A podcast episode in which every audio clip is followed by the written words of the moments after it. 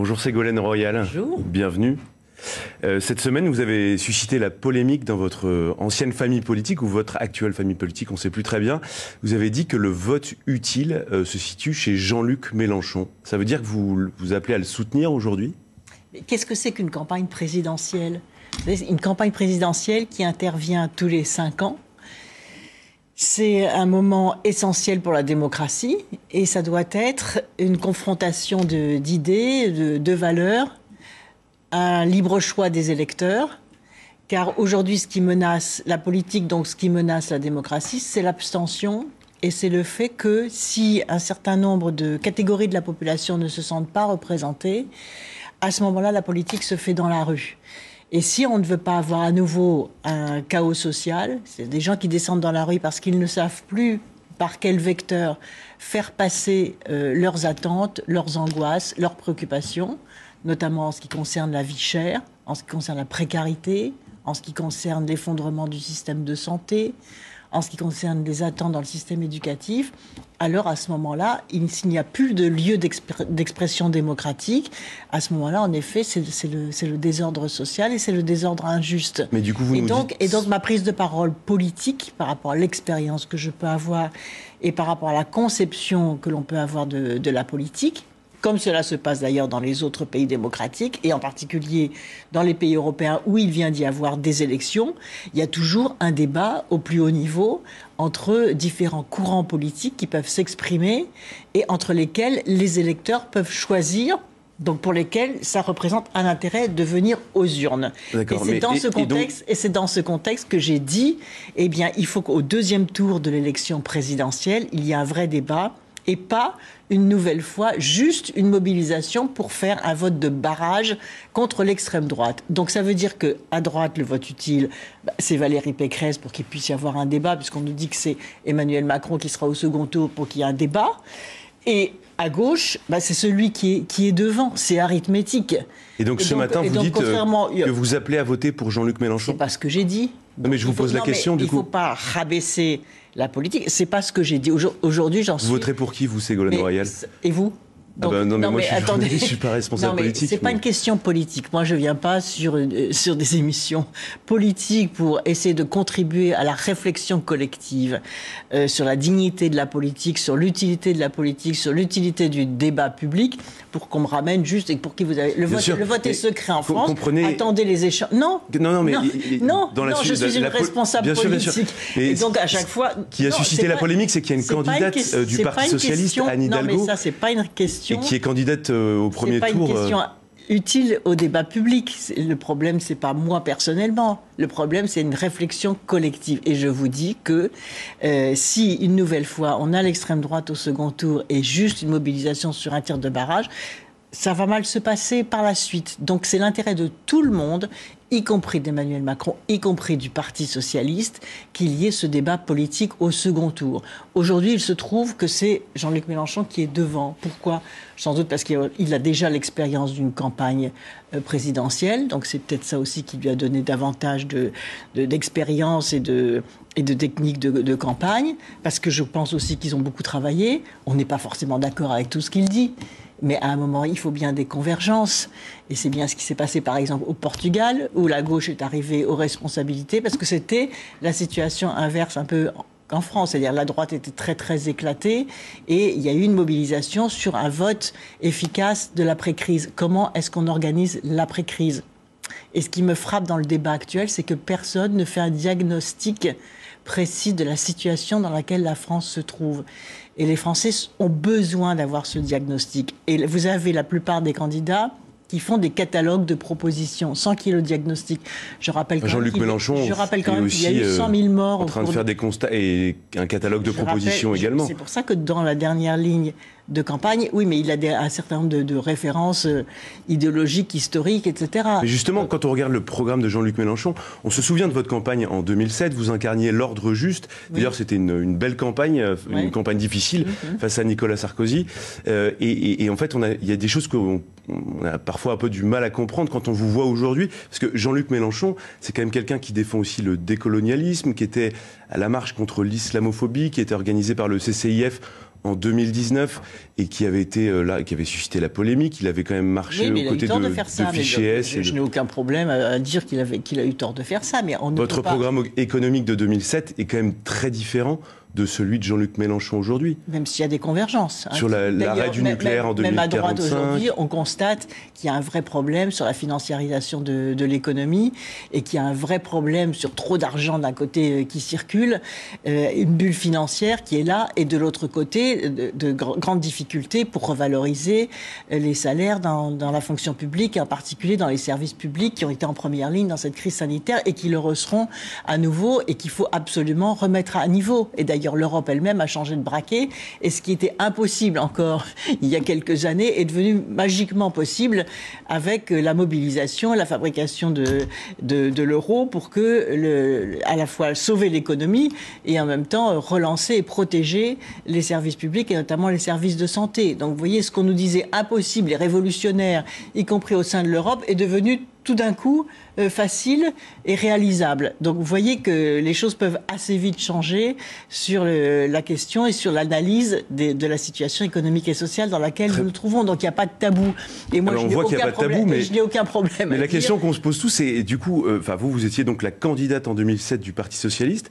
Aujourd'hui, on voit que Anne Hidalgo peine à décoller dans les sondages. Il n'y a, mmh. a pas de sondage qui la met au-dessus de cinq pour cent. Mmh. Est-ce que la, la gauche, cette gauche-là en tout cas, est morte? Est-ce que vous l'enterrez? euh, Est-ce que vous vous dites que c'est terminé ou est-ce que vous dites que les valeurs de la gauche que vous défendiez en deux mille sept ont encore de l'avenir? Parce qu'on on voit bien, vos anciens amis euh, qui vous soutenaient sont soit partis chez Emmanuel Macron, soit ne savent plus très bien euh, où est leur place. Qu'est-ce que, qu'est-ce, qu'est-ce que vous pensez de la gauche d'aujourd'hui? Je pense que jamais la gauche n'a été aussi utile qu'aujourd'hui. On voit bien, puisque même la droite reprend une partie des fondamentaux de la gauche. Mais dans le poids politique aujourd'hui, le, les bienfaits socialiste. du service public, alors qu'avant, c'était soi-disant des dépenses inutiles ou des dépenses nocives. Donc la, la, la, la question aussi de l'intégration de la crise climatique, c'est quelque chose d'essentiel que tout le monde essaye aujourd'hui plus ou moins euh, d'intégrer et que d'ailleurs le programme de Jean-Luc Mélenchon intègre largement et sur lequel il y a eu un travail important qui a été fait. Donc si la gauche veut se reconstruire, y compris dans ses différentes composantes, Euh, bah, il faut aussi qu'elle puisse euh, conduire un débat jusqu'au second tour de, de la présidentielle. C'est, c'est, par, c'est parfaitement... Euh, Bien sûr, oui, mais évident. Il y a une candidate euh, du Parti Socialiste, il y a Anne Hidalgo. Que, oui. Quel est le symptôme? Qu'est-ce que ça veut dire, en fait, aujourd'hui, une candidate du Parti Socialiste qui est arrivée à moins de cinq pour cent? Comment est-ce que vous vous l'expliquez, au-delà de la personne de Anne Hidalgo? bah, Peut-être un, une absence de, de projet, peut-être tout simplement. Vous trouvez qu'elle n'a pas de projet aujourd'hui? C'est pas, elle, c'est pas une question de personnalisation. Vous me dites, c'est, c'est la question. Oui, bien sûr. Non, mais on parle de son projet. Le, le, le, le, le Parti Socialiste, peut-être qu'il n'a pas su mettre de projet sur, sur la table. Il y a un certain nombre de, de, de considérations. Alors que le, le paradoxe, c'est que euh, le Parti Socialiste a des élus euh, installés, compétents, respectés. Euh, Euh, fidèle, avec un électorat fidèle, que ce soit dans les, dans les grandes villes, euh, dans les départements, dans les régions. Et donc, c'est, c'est ça ce, ce paradoxe. Donc, il faut renouer le lien entre la politique nationale euh, et la politique locale, mais il ne faut pas trop tarder à le, à le faire. Et je pense que les uns ne s'opposent pas aux autres. Et d'ailleurs, j'ai eu beaucoup de, de réactions, y compris de socialistes, qui m'ont appelé en disant « bah oui, c'est l'évidence même, bien sûr, il faut qu'on se regroupe à un moment, et puis ensuite on fait des, on fait des convergences, on travaille sur un certain nombre de, de, de sujets, de problématiques, pour que la gauche ne disparaisse pas à cette élection présidentielle. Parce que si la gauche disparaît, le, le P S disparaîtra aussi, ce sera beaucoup plus difficile de reconstruire. Or moi, je pense que ce n'est pas une question de droite-gauche ou de sauver des appareils politiques, j'en ai rien à faire de sauver des appareils politiques. La question de savoir si les fondamentaux de, traditionnels de la gauche qui ensuite dépassent les clivages politiques, parce qu'aujourd'hui, je vous le disais tout à l'heure, la droite devient même sur les fondamentaux de la gauche et en particulier commence à défendre... Euh, enfin, Valérie Pécresse les, continue les... de proposer la suppression de cent cinquante mille fonctionnaires. Hein. Enfin, y a, il reste quand même encore des, encore des, des fondamentaux de ben, droite, de maîtrise de la ra- dépense raison publique. De plus, raison de plus pour que la gauche qui a compris, et les Français avec elle, que les investissements dans les services publics sont absolument essentiels, que la question de la maîtrise de la crise climatique est également cruciale pour préparer la société de, de demain, qu'il y a des dégâts considérables qui sont aujourd'hui mis sous le tapis, parce que les dégâts psychologiques sur les enfants, par exemple, du fait de la crise sanitaire, plus personne n'en parle. Les dégâts sur les jeunes, plus personne n'en parle. Je disais tout à l'heure qu'il y a eu cent mille décès au cours de cette crise sanitaire, non seulement directement du fait du Covid, mais aussi à cause de toutes les opérations qui ont dû être décalées parce que le service public avait été euh, dramatiquement réduit dans le domaine de la santé. Donc ces questions-là, elles doivent ressurgir et revenir sur le le devant de la scène, et en particulier également, vous, vous le savez très bien, la question de la vie chère et la question de la survie, la question des fins de mois. Sinon, ça va se terminer dans la rue. Est-ce qu'on a envie que ça se termine dans la rue, qu'on soit de droite ou de gauche? On n'a pas envie qu'il y ait des crises sociales qui déstabilisent à nouveau le pays et qui font souffrir les, les familles. J'ai pas envie, moi, de voir mon pays à nouveau basculer dans les crises des, des gilets jaunes tous les samedis. Je veux que les problèmes soient réglés en amont. Et pour que les problèmes soient réglés en amont, il faut bien une confrontation d'idées, de valeurs et de solutions pour que les électeurs puissent choisir et qu'ensuite il y a un fonctionnement démocratique digne de ce nom des institutions pour qu'à chaque fois qu'une décision gouvernementale est prise, il puisse y avoir des contre-pouvoirs qui permettent de rectifier et d'améliorer le diagnostic et donc les solutions adaptées à chacun des problèmes qui vont surgir. C'est ça alors, le bon fonctionnement des institutions une... dans un pays. Il y a une question aussi que beaucoup se posent, c'est qu'il y a quelques années, quand vous étiez dans le même gouvernement euh, que, qu'Emmanuel Macron, sous la, le quinquennat de François Hollande, vous étiez là un peu la protectrice, euh, vous étiez apparue comme la protectrice d'Emmanuel Macron qui était euh, attaquée, critiquée, et puis on voit que vos chemins se sont un peu distendus. Aujourd'hui, quel regard vous portez sur le quinquennat d'Emmanuel Macron et pourquoi est-ce que aujourd'hui vous n'appelez pas à voter pour euh, Emmanuel Macron ? On va voir ce qu'il va dire dans la campagne. Vous savez, moi, mais je vous venez de dire que le, le vote utile était chez Jean-Luc Mélenchon.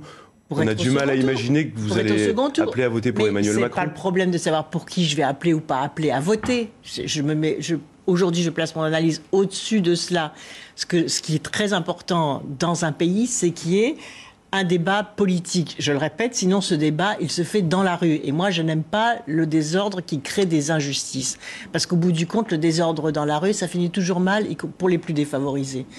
Donc, euh, et donc ça ressurgit, et, et donc ça renourrit d'autres violences. Et moi, je, je, je pense que la France a besoin d'accalmie, a besoin de paix. Et Emmanuel Macron peut apporter cette accalmie. Là, pour la, ben, je ne sais pas, on verra. Non, mais parce que pour l'instant, on a quand même on, le, le passif de ce quinquennat. Arrêtez de vouloir me faire prendre position. Je ne le ferai pas. J'essaie d'élever le débat pour que tout le monde puisse comprendre. Et par rapport à l'utilité de la politique, je pense qu'il faut que ce débat ait lieu et que l'extrême droite ne soit pas au second tour de la présidentielle. Sinon, c'est un, c'est un préjudice collectif que nous subirons. Donc par rapport à ça, que chacun soit au niveau de ses responsabilités politiques et que, et que, et que les guerres d'ego euh, s'effacent derrière des enjeux stratégiques et qui nous mettront à, à, à égalité avec d'autres pays européens ou d'autres pays à travers le monde où il y a des vrais débats politiques lorsqu'il y a le rendez-vous politique majeur tous les cinq ans qui est l'élection présidentielle. Alors justement, l'élection présidentielle, il y a un candidat que personne n'avait vu venir et qui a fait une percée assez forte, c'est Éric Zemmour.